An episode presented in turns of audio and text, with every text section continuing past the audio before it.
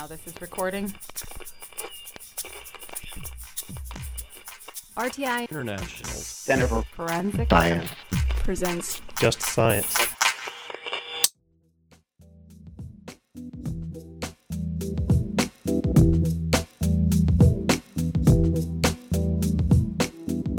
Welcome to Just Science, a podcast for forensic science professionals and anyone who is interested in learning more about how real crime laboratories work. In this special episode of the IPTES season, recorded live in Crystal City, Just Science covers the panel titled Statistics and Testimony from the Practitioner and Juror Point of View. Moderators for the panel were Dr. John Morgan, Just Science host from RTI International, and Xiaoyu Alan Zheng, a mechanical engineer at the National Institute of Standards and Technology. Prior to this recording, panelists gave presentations during the symposium on various statistical topics, including statistical interpretation and reporting of fingerprint evidence at the U.S. Army Criminal Investigation Laboratory, presented by Mr. Henry Swofford, LR testimony cross examined, presented by Dr. Hari Iyer and Dr. Steven Lund from the National Institute of Standards and Technology, and Mr. Chris Fabricant, factors which influence jurors' interpretation of the value of forensic science testimony, presented by Dr. Alicia Wilcox. Dr. Wilcox goes further into her research on a previous Just Science episode titled Just a Juror's Perception. If you would like to watch their presentations, you can find them on the FTCOE website at www.forensiccoe.org. This season of Just Science is funded by the National Institute of Justice's Forensic Technology Center of Excellence. The recording will jump directly to the discussion. Welcome to the conversation.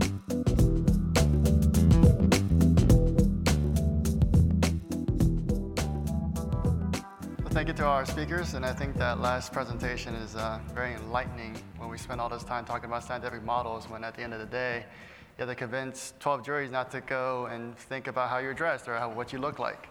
But you want to start out the questions? Uh, good afternoon. Thank you, all of you. Um, my question actually centers around uh, Henry Swofford's presentation and specifically slide 22. So if it's possible to bring that up, that might be useful so I quote it accurately. But I want to talk about your report language and it, the, the way I can summarize it, if I'm going to describe it quickly to somebody in an elevator, is there's a big number on the top, and then there's a disclaimer at the bottom that's even bigger. And not to be critical, but it concerns me is how that's going to be evaluated by somebody in the absence of an expert or someone who's able to actually represent the details and explain them in a greater sense. I am in firearms, so I typically write a report that sounds like a third grader would have written it. You know, this bullet was fired from that gun. Real simple. But the goal is to have it interpretable when I'm not in the room, the jury's looking at this piece of paper and they never even heard from me. So, anyway, what I want to do is go to the last two questions, the two bullet items, because these are specifically thrown out as things that the stat does not provide. But I guess my question is, is if that's not directly communicated, how often are those two types of things likely to be inferred by the reader? And again, I think that's a question for everybody, but I, I would like you to answer it first if you don't mind. Sure. So the first piece of that question, if I'm going to reset it and make sure I understood, the first part of that question is we've got a short, succinct statement in the body of the report and then a slightly longer statement near the end of the report. But the first statement has a very large number to it. And so the question is, is how will that be interpreted in the absence of an expert testimony? So part of what we want to do is a report what is the strength of the evidence for that given comparison at hand? And then the other part of that is we have policy criteria in place of what we define classifies as a, a match or an association. And we've related that back to your um, specificity rate. So we're looking at different ways of looking at the performance of the characteristics in a way. So you have a number indicating the strength of the evidence 96,000 in this particular example, I believe. And then the down below in the technical note, the investigator that has no statistical knowledge may say, well, is that good or bad? And they'll say, well, results greater than 10 indicate a positive association.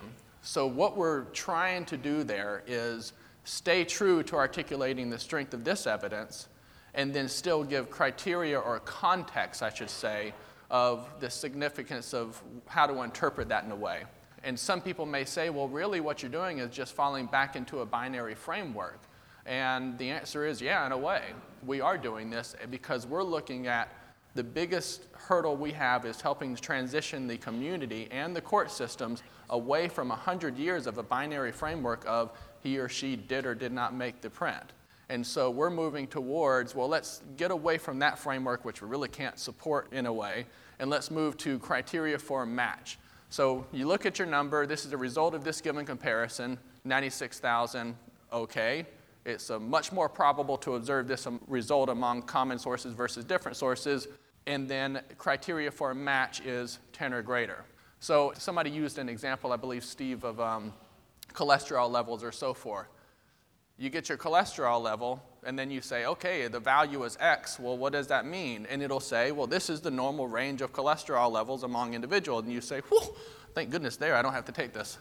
So we're trying to cater to that lay model of what we're already predisposed to interpreting. In an ideal scenario, we wouldn't have the technical note. I don't think we're there yet, though. This is going to be a generation long uh, incremental steps towards transitioning the fingerprint community away from a binary categorical framework with no numbers into a strength of evidence type of framework with numbers. Hopefully that answers your question. And the second part of that, I'll say when you're dealing with numbers, that's like playing with a loaded gun. So hopefully the gun doesn't misfire and people don't misinterpret the results to say it's 96,000 times more probable this specific individual is the source. And this is going to sound so terrible to say, but I'm okay saying it. The fingerprint community has gone to court and said this individual is the source and no other individual is possibly the source. So there's not much room for us to overstate if somebody does accidentally. So I, I kind of have a, a, bit of a buffer zone there. Uh, for Alicia, so what was the demographics of your study? Curious about how the factors of race and other factors would play in the way the jurors answered the questions. In theory, it shouldn't have an effect, but still, I'm curious uh, about your survey whether there was any info about demographics related to especially race. Yes, I did. I asked demographic questions. Um, I asked them their marital status, their race, their political beliefs, their educational level, how much CSI they watched. So I did ask all of those questions. I've a lot of variables that I haven't crunched numbers with yet, even though I've thesis is about 400 pages. The only one I looked at was their own educational level and when they took their last science class. And I did ask them, do you think your educational level influenced your understanding of the scientific testimony? That was one question I asked them on the phone, and they said, some people said, my education level did help me, and some people said their education level helped others during the deliberation process. But I don't have information in my head right now. There was no influence of their political standing, how they rated themselves as very liberal or very conservative. That didn't influence the other results. But I'm not sure about race or age. Uh, just two quick comments and then two questions for Henry. First of all, Chris, excellent presentation. It's just really nice to sort of get the practical perspective put in here. Alicia, I just wanted to mention that you've reinforced things that I've said in previous presentations, which is as forensic scientists, we're really striving to communicate our findings and our limitations. And I'm going to say this sort of with a grain of salt I don't think statistics is the answer to that in a very simple way. I think we have to learn more about it and how to, how to, how to communicate those types of findings. But I thought your presentation was excellent as well, too. Not what the scientific community is asking us to do. I, don't, I have not read to, that they said that people have to go to court now and use likelihood ratios. They do want us to establish foundational validity for the subjective comparative sciences. But I don't know if we have to go to court and do in depth statistical training with people. I think it would just go belly up and may not even be reliable or confusing. If we're confusing and do not help the trier of fact, we'll be, we'll be sitting back in our lab, we'll be useless. So I agree with you. As a mm-hmm. scientist, what I would like to have is I would love to have statistics and quantitative information for me to understand when I do a specific analysis like the strength of that. So if I'm comparing two fibers or if I'm comparing, you know, two items, if I'm doing GCMS on two different substances, if I have the statistics to back that up, trust me, I'll go to court and I'll convey that to the jury because I'll have that confidence in mm-hmm. my analysis and what I can say and what my limitations are. Just real quick example though, if we do look at DNA exonerations, you know, many of them involve ABO blood typing, which have, you know, we're talking about very strong population statistics behind them, and people would go into court and say, well, he's type A, and that's the 20% of the population, period, and they walk out of court and that's it. But there'd be no context to that. So we, we just need to be careful on numbers. It's not always the magical solution. Two quick questions for you, Henry. And I realize you're sort of in a separate population, if you will, in terms of who you communicate with and being in the military. Now, were there any efforts? I'll ask the two part questions and then I'll walk away. So, were there any efforts to educate your submitters or your clients before you started using reports? And then, question two is, and I know you said you haven't really received any feedback, but do you have any intent to, I don't know, do a survey or sort of petition your people to see how they're embracing, I guess, your new reports? The first part was Did we make proactive efforts to try to educate our customer base within the military justice system prior to launching? And the answer is yes. We did a couple of things.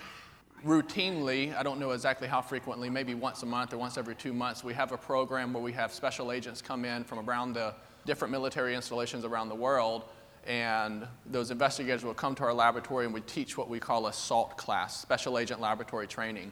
During those trainings, as we were leading up to the shifts, we began educating them on the NAS report and then on the, the PCAST report and, and so forth, and the human factors report.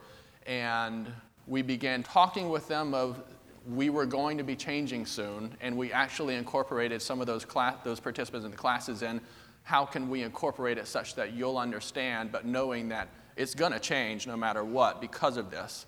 And then what can we do to help con- accurately convey that? That's what the investigators. We also have what we call a TCAP and a DCAP trial counsel assistant program, or prosecutors within the military justice system, and defense counsel is the DCAP part. So we actually have the opportunity to engage with prosecutors and defense attorneys in the, in the justice system part of the strategy behind a lot of this shift is remember uh, in 2015 and we said we're going to stop saying identification and everybody threw as much as things as they could to us. The strategy there was actually a stepwise transition for not only our own practitioners at our laboratory but also to engage and to help the, our customer base slowly begin transitioning into these different frameworks of viewing our evidence Long answer, but short one yes, we did proactively engage them. And in, in some ways, we got their feedback and helped incorporate what that would look like. And then the other question that you asked is do we intend on taking a survey of, and this is where I'll need your clarification, our own practitioners of how it's going versus our field of how it's going? Which one? Who's our audience? Okay. So after we launch, we continue to have these SALT classes and TCAP classes and DCAP classes, and we continue to engage them during those classes. We haven't formalized a survey going all the way out. We just simply, okay, how is it working? Any questions? This is why we've changed. This is what we came from. Do you have any questions? And we'll have some questions, but oftentimes we haven't had any, a lot of feedback directed back to us. And then that information paper that you saw, I showed a snippet of it when I said we launched. That was distributed throughout the military justice system as a heads up, we're launching today. So you already kind of knew about this, so we engaged them in that way as well. Actually, uh, interestingly, pulling off of Henry's comment just now about individualization, moving away from individualization, the online audience is having a fairly lively conversation right now about, about that very topic, with the theory being that the further you move away from individualization decisions, the less likely you're going to have error. Uh, that if you just say, well, the bloody shoe print was consistent with Henry's shoe, as opposed to, yeah, it's Henry's shoe, that that allows you to, well, the, the theory is to, tends to zero. I don't know if that's exact, I don't know if I agree with that. So the question is really actually for Chris and Alicia. So for Chris, do the courts, for Alicia, for juries, maybe judges, is the idea that if we move away from individualization frameworks and maybe to either statistical frameworks or consistent with kind of frameworks, that that will be more favorably judged by the courts and by juries, or will that merely confuse the issue? Well, you talked first about error. You know, I mean, Yeah. would it be less likely to be an error? And I don't think that's the right construct. I think it's, you know, you're not going to be presenting exaggerated conclusions, you know, presenting misleading testimony because the science doesn't support individualization. So, to that extent, yes, I think that that's a good step forward and not doing that because we know as we sit here today and it was tweeted out by NIST that those aren't scientifically defensible conclusions. Well, I guess the second part really is for Alicia. The federal rules and Daubert and things like that, I think you're right, ex- exactly right. But how will juries feel about that? Will juries be accepting of that? Juries like the basic simplicity of saying, yeah, you know, it's that guy's fingerprint, as opposed to it's consistent with or these statistical frameworks. Isn't that, won't juries perceive that as undermining their perception of the reliability of the evidence? The jurors will do a very good job of dealing with us as we change our, how we're going to testify if we take the time to walk them along that path. A lot of the um, trace and pattern evidence that we're talking about here at the conference, it should be something we can demonstrate. There's been very few cases that I had a, something that was so complex that it wasn't something I could show a layperson. So if we are coming to court with a uncertainty level or a statistic or something like that, and I think at the end of the day, my own personal opinion, given this data, given the uncertainty level here, black box studies and error rates, that it is my opinion that given the data, and, and here's my demonstrative aid, I'm afraid to say it, that this fingerprint was made by the same person that made this known. I mean, the one thing that I would add, uh, which I think is important, is that is that one is it is critical that jurors understand whatever conclusions are being proffered by an expert witness, but more critical is that the opinion is scientifically defensible. So first we have to have scientific validity, and then we have to learn how to communicate it in a way that jurors can understand. I think they're both very, very important. I don't know if one's certainly the scientific validity is very important, but I think we can do that back at the lab. We can do that amongst ourselves. Is that something we need to air out the complexities of how we got there in court? I'm not sure. Oh, I'm not suggesting for court. I just mean before you get into court that we have validated and demonstrated the reliability of a technique, then we have to learn how to communicate it. And so what I worry about in some of the like statistical frameworks is that we're kind of using it as a shortcut past validation and reliability research. yeah, okay. Cedric? My question is well, there's a question, but a comment is, and I don't know if the audience here or the, the live audience online feel the same. And I'm, I was very amused by Chris' presentation and a little bit confused. Amused for several reasons. The first reason is that courts in this in the US have consistently accepted any kind of conclusion we can provide them. I mean, there's no any legal requirement for anything. And if David Kaye was here, he would list whatever case where whichever conclusion was accepted, and it seems that it's gigantic random almost mess, right? So that's the first amusing thing. The second amusing thing is that defense lawyers have been pushing and that's joining one of the Henry's comments from this morning, the defense community has been pushing for the forensic community to report more open, transparent, and statistically supported conclusions. Now you're telling us that while we're trying to get there, now you, the defense community, is getting ready to rip us apart by trying to do what you asked us to do 20 years ago. so that's a bit confusing. The third thing that was a bit amusing is that there's nowhere in any other sciences there's a requirement for a statistician or a research scientist or some data scientist to test absolutely every single model possible to justify that they've used this one and that this one is the best one. Not in medical science, weather forecasting, environmental, anything. So it doesn't exist. And the fourth very amusing part about your talk is that you come from an organization that has built its entire research program and credibility on using likelihood ratios to support DNA evidence. So I'm, maybe I misunderstood your talk and where you wanted to go with that. but uh, just my comment. I was right. amused. You did misunderstand my talk. Okay. I, uh, so the, um, and I think what I just emphasized was that we have to have scientific validity and we have to have demonstrated reliability before we come into court. And that is what the defense community has been pushing for. And they've been pushing back against claims of individualization, saying that that is not supported by the science. There's no statistical support for those types of conclusions. So you're comparing apples and oranges. And that courts will be emitting whatever kind of garbage is proffered by uh, lawyers is a shame. And I've written two law review articles about it. And Brandon Garrett and I researched every single case in the United States that have ever cited 702 since 2000 and analyzed every one of those opinions. And what we find is, is that courts are capable of rigorous application of Federal Rule 702. It's to the defense where those get rigorous application and those types of opinions are excluded as unreliable, appropriately excluded usually. So the idea as to what courts are willing to accept or not willing to accept, one has very little to do with what you were talking about, more to do with the process of the adversarial system and, and how unfair it really is and unbalanced in terms of the admissibility of expert evidence, and we have empirical evidence to demonstrate that our use of DNA evidence, no organization relies more on valid and reliable science than the Innocence Project. Absolutely correct. And that's usually because somebody's excluded from a DNA sample when they were convicted wrongfully.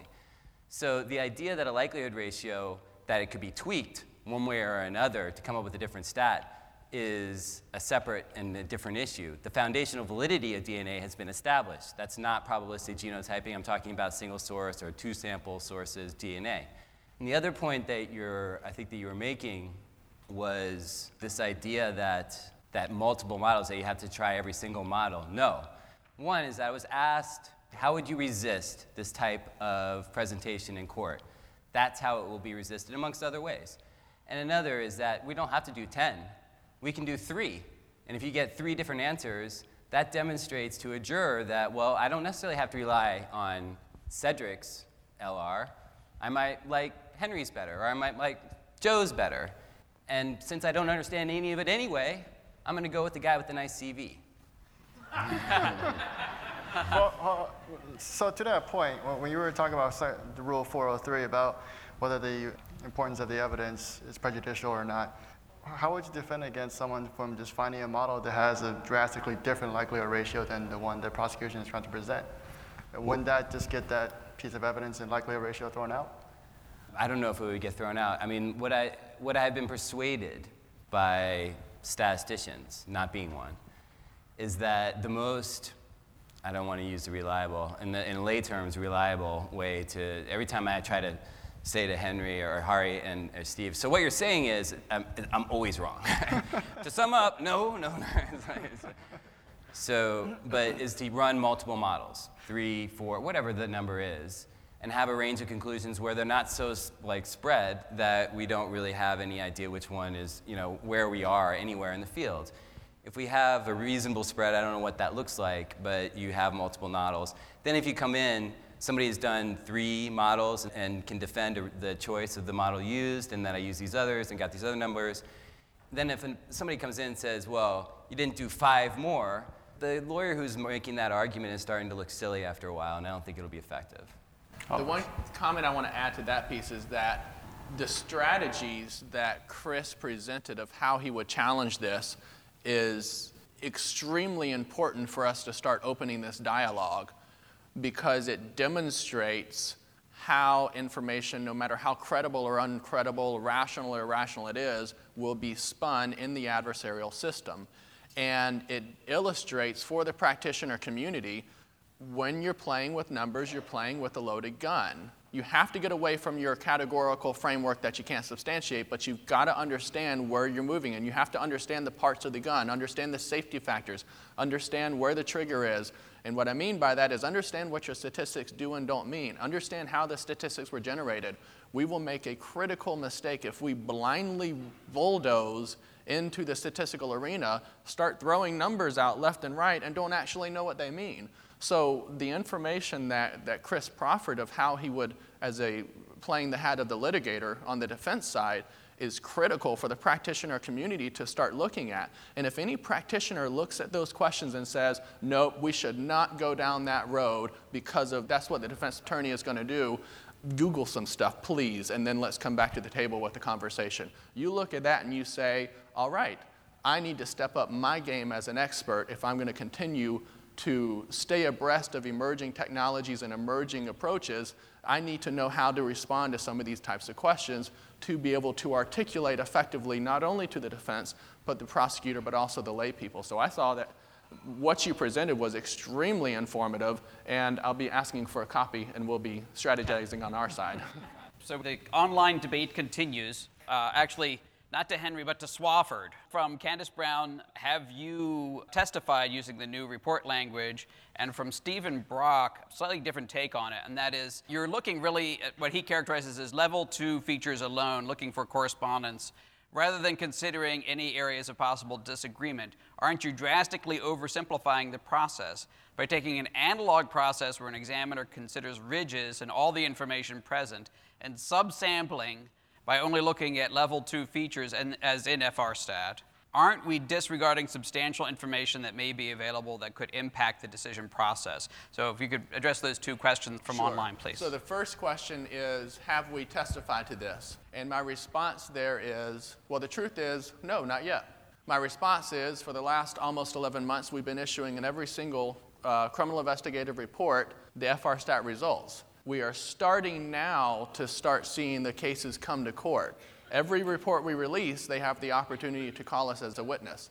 So we are available, happy to testify, but the one thing I want to caution my colleagues on is when we're talking about what is good scientific practices, the admissibility in a court system is not the standard by which what is good scientific practice.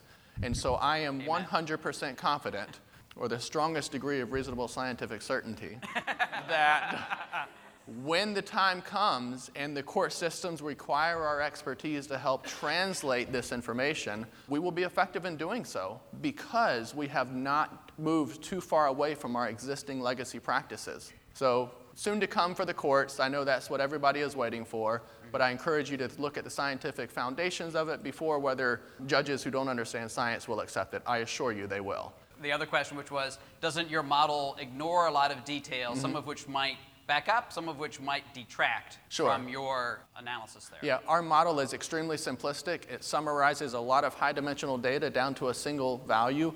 It ignores level three detail, it ignores level one detail. It doesn't even know the specific configuration. There's so much data that we are not accounting for, and yet we still have reasonable discrimination between same and different source prints. So all of that information that the FR stat is not accounting for, that just means that's unquantifiable extra value to the strength of this evidence, but at a minimum, here's what we're looking at, and it's pretty darn strong evidence. Well, I'm from the Pennsylvania State Police. I'm a trace evidence examiner. I have a couple questions for Dr. Wilcox.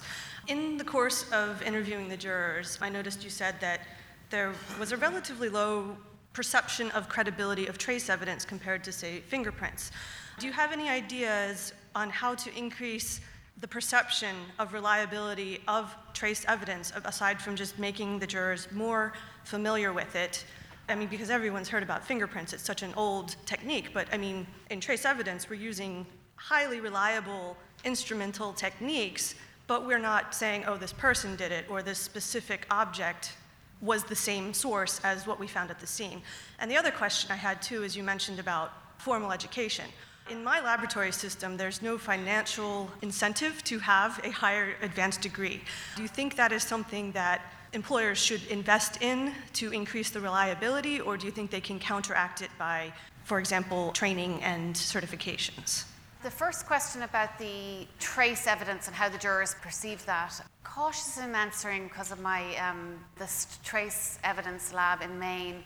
I worked there for 10 years. While I was there, and I think currently ongoing, due to backlogs and staff constraints, over time we spent less resources in the trace evidence section because the significance of the conclusions that can come out um, are maybe less than you might have in some of the other disciplines where you could have a stronger association.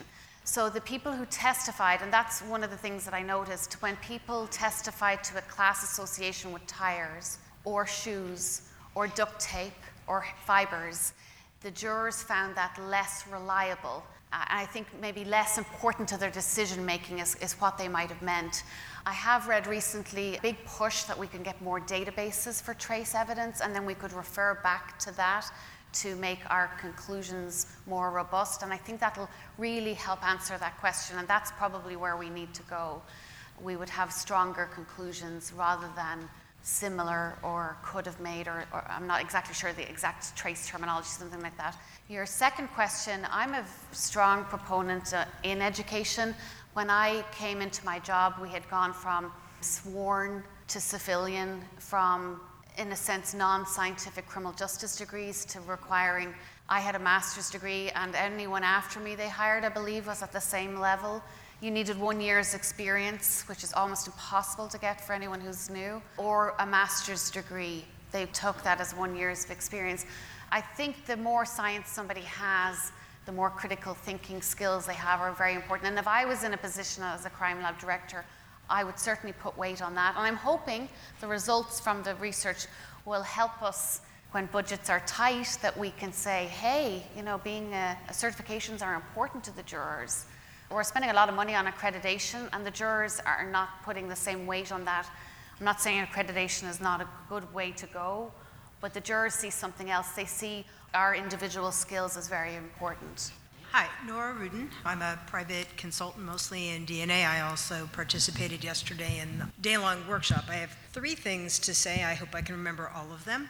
The first is talking about all these probabilistic approaches the one thing that has not been said, at least that I've heard all day, is that there is no right answer. So when you're comparing models, there is no right answer. All you can do is compare the models. It is important to do so. It's important to understand that the models are different, the variables modeled are different, the assumptions are different, people use them differently. But the next thing that I think it's very important to understand is that it's not the number that you get out, not the final LR, it's the inference from that LR. If you have an LR of 10,000 and 100,000, many lay people in particular will make the same inference from that. So, what at least in DNA we're trying to do is look at the spread we're getting from different models, and yeah, we are slowly trying to do that, and make sure we're not getting, you know, minus log 10 for one and plus log 10 for another one. If they are all producing the same inference, that is what leads to some understanding that perhaps what we're doing is reliable. I'm not sure the court system is necessarily the place to do that. I think it needs to, at least at first, take place in a research environment. The court is not necessarily the best place to do science.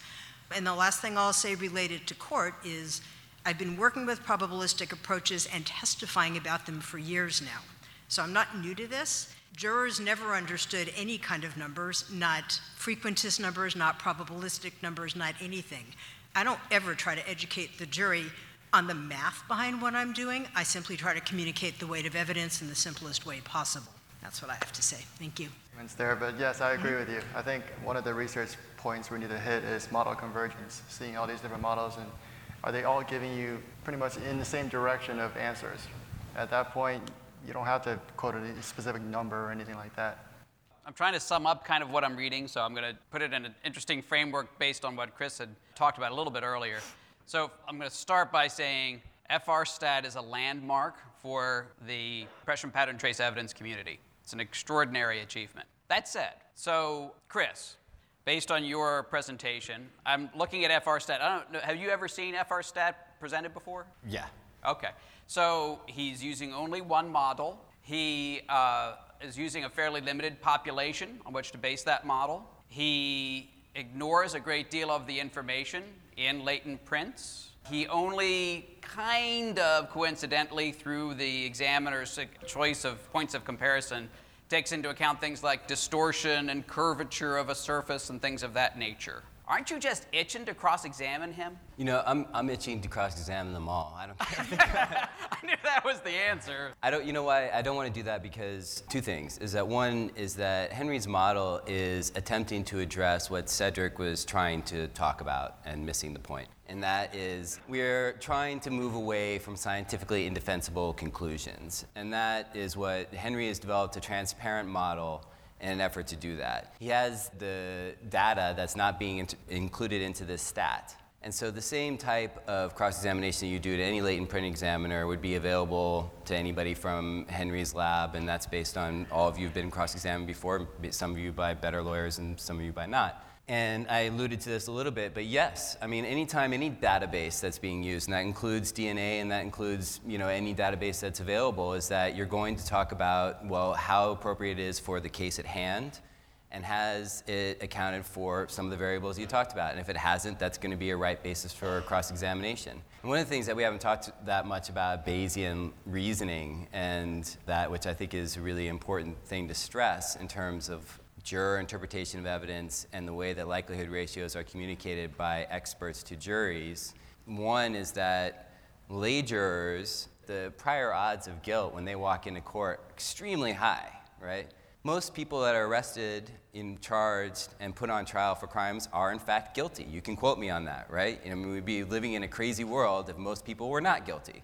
So we have that going against us, call it against us or for us, you know, I mean, to begin with. And so if you have a Bayesian framework that's being used in a subjective technique, and you're not doing anything to block, you know, the pernicious influence of cognitive bias, that number, I think, is all the more unreliable and all the more vulnerable to attack. And so I think that's something else that I wanted to make sure before I leave today that that comes out here, is because that's one of the things that I would be asking a lot about. And so I think Henry's approach makes him less vulnerable to a cross examination than an approach that lacks that database because Henry can go back to the same thing that you've all been doing for the last century, right? You know I mean? And give a, a, persuasive presentation and come back and say, what I'm trying to do is communicate the strength of my belief, you know, based on this data set in a transparent way with these variables that I haven't taken into account in a transparent way. And I think that if you take one takeaway,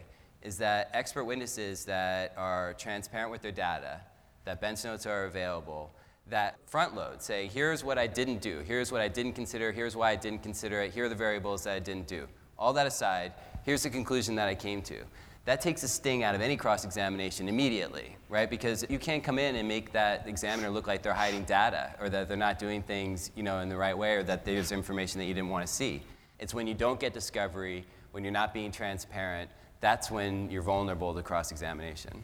Yeah, the other thing I'd say, and I'd like to hear from Henry too about it, is that the way in which he's doing it is the way a forensic scientist would do it, in the sense that it's one model, but it's the same model every time. It's, a, it's his standard operating procedure. And so he's not thinking about, well, here are the three models in this case I'm going to try to apply. He's thinking, this is what we have decided is what we're going to do in each case and we're not treating this case differently from this other case. That kind of standardization across practice is extraordinarily, I think, important to forensic scientists. Right, it's a step forward, I think, yeah. too, is like, you know, the, the, the, variables that you brought up are things that could be added, that will be added, I imagine, and it becomes more robust and more defensible. Sorry. What I'll add to this is, if I could keep my thoughts coherent, the idea that you can have empirical data. Steven Har- Hari, I almost called you Harvey, merged you now so Steven and Hari have hit on a very important topic, and that is you have empirical data and you can fit an infinite number of theoretical probability distributions. That is absolutely true. In the development of FRStat, this is addressed, and we have said you can fit an infinite number. But we've applied these statistical tests to the model we've chosen here, and we've chosen it because that we can apply a number of infinite models that will actually bolster this number up a bit in the area where we physically did not observe any, any similarity scores. Let's say, for example, the distribution of scores you saw from different sources over here, but we get a score over here. What do we do? We've never physically observed anything, but we know theoretically it could exist. So we address that in the foundational validation of the document, and we will acknowledge if faced with that line of questioning, yeah, you can apply a number of different theoretical models around this data, and we have chosen some that are commonly chosen amongst the statistical community to give conservative lower number results so that we're not artificially inflating. Are there others out there that may have heavier tails and the lingo to give us even more conservative? I'm sure there are. So we can address that, and we have applied different models. But what we do not do that they hit on that should be done is actually calculating what would be the range of variability in those results and then calculating an uncertainty interval around that. That's important to do. I'm going to transfer a little bit in thought and say that my entire motivation with FRStat is to inflict positive change for the friction-ridge community, to strengthen the underlying scientific foundations and provide the community a tool to be able to move forward. It's gonna hurt right now because we went live and you didn't go live. And so now you're gonna have to go to court and you're gonna have to defend this. And that is exactly why, if you're interested, we will give you for free the entire software, the entire everything, so that you have an interim capability to continue moving forward in your laboratory. If you choose not to, if you say, I'm liking individualization, I don't like this probability stat stuff, then good luck. So, what I'm putting on, what I'm saying by that is that this is a cultural transition. The stats behind FRStat are so basic, you learn them in ninth grade.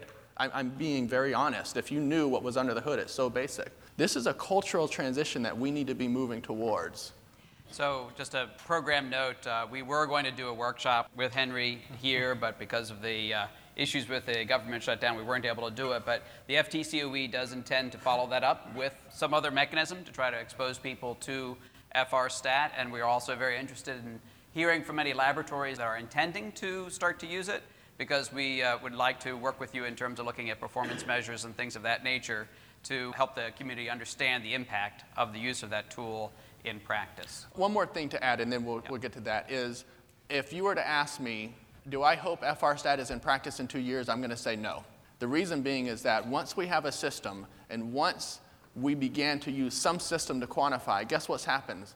You're going to look at that, just like the question I believe from Mr. Brock earlier that said, well, you're, dis- you're just throwing away so much information there. And, and the answer is, yeah, we are. But guess what's going to happen? We're going to start demanding the vendor to community to create something better that has the technology, the capability to not throw all that information away. And then guess what's going to happen? They're going to deliver and we're going to get exactly what we want. But as long as we demonstrate to the vendor community that we're perfectly fine just saying whatever we want to say, they're not going to spend the money to develop those capabilities. So there's a lot of cultural strategy behind going live with FRStat. I hope it promotes innovation for vendor communities to give us better tools. This is a question for Team Harvey.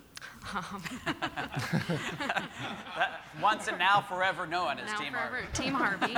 Um, so first, just a little clarification point. So I've heard you guys give a lot of talks in the past, and so when you're talking about essentially this thing of no one model is correct, you're talking about uh, maybe the parametric or non-parametric models associated with different densities or CDFs. Is that correct? No. okay, so that kind of leads up to my other question. So, when I think about the important types of models that we encounter in forensic evidence, I think about sort of the models that talk about which things are exchangeable. So, what types of our evidence are exchangeable? So, are these the type of sampling models that you're saying not one model is correct? Is it these types of models? No, I'm not talking about any correct model at all you have said that not one model is the correct model. There is no such thing as a correct model for of everybody. Not. Yes. You can use your model. If you're a Bayesian, you do the Bayesian thinking and you translate your beliefs into a distribution and work with it using Bayes' rule as you get new data. That's what you do, right? Yes, but that, so my question is to make a distinction between these two things at first, we start out thinking about what types of things are exchangeable. And this is what I have learned from my PhD advisor, Dr. Saunders, to call sampling models. This is what he typically refers to as sampling models. Uh, so we can think of these as being the Bayesian models that talk about which type of things are exchangeable. So just the very essence of before you even talk about doing either parametric or non parametric modeling of the densities, which type of objects that you are encountering in your evidence can be considered exchangeable with other types of objects of your evidence. That's one so, type of model. So I'm not sure where you're going with it because we didn't say anything about a parametric or a non-parametric model uh, or necessarily a correct. We are not talking about the existence of a correct model, but if people are working with models, then those models are all their choices. It's not that it is correct. So i'm saying that so what I'm saying is I, I agree with you guys in that sense that if you're thinking about it that way, is not one model is correct in all of these situations. I think that you're talking more about these parametric or maybe even non parametric models of, of densities, of various different densities. And so if we break the modeling structure out into these two different stages, where first you figure out which types of objects that you've collected are exchangeable with each other, and then within that modeling structure of what types of things are exchangeable, then you go ahead and assign either a parametric or a non parametric model to the evidence within that structure. Then I agree that those potentially parametric or non parametric models for those densities, no one model is a correct fit. But I definitely believe that depending on which question you're trying to answer, there is one correct model for that question regarding exchangeability assumptions, these sampling models.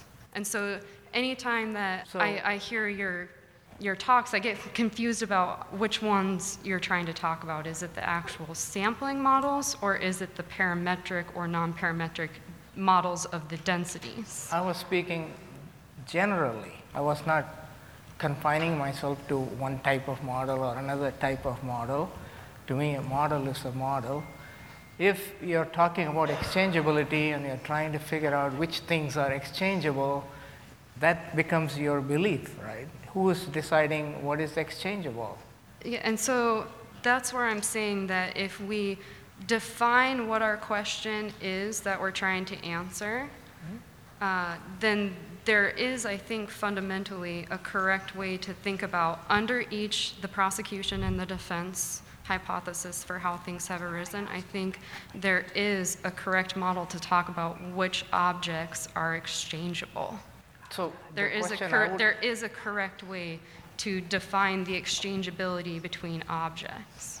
Yeah, I'm not sure if I fully understand the question or the point I- you're we- trying to this make. is something that we, we can talk about too. We can, if- but I don't want to take up everybody's time here. I still feel like, yes, there is a correct model for the individual who is practicing Bayesian thinking. They have a correct model, that's their correct model.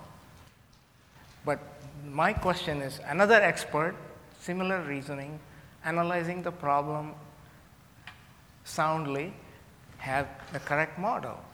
And I don't know that you two share the same correct model. So, so I would think that everybody who is trying to answer the same question should have an agreement about which things are exchangeable. These objects that you've that you've been given for this case, everyone should agree about the model of how these things are exchangeable, how the how they've arisen from these actual real life objects that are physical, tangible, touchable. So in that case, I think that there there is essentially one correct model for exchangeability within the type of question that you're trying to answer. I think it becomes on this second level where you're trying to talk about within that set of exchangeability, then how do you model densities, for instance, where potentially the disagreement could occur. And so I think the first most important thing is to make sure that there is an agreement, a definition of what this exchangeability model is that everyone would agree on before we even bother talking about, you know, all these different possible density models that we could determine. I think the more important and relevant question is to first define for different types of forensic evidence what the, that exchangeability model would be and sort of get across the idea that there should be one correct way to do that. That would be nice. Yeah. Well, in the interest of time, um, I'd like to thank our panelists again for their enlightening talks. And uh, Henry, within two years, hopefully, firearms will be where you guys are right now.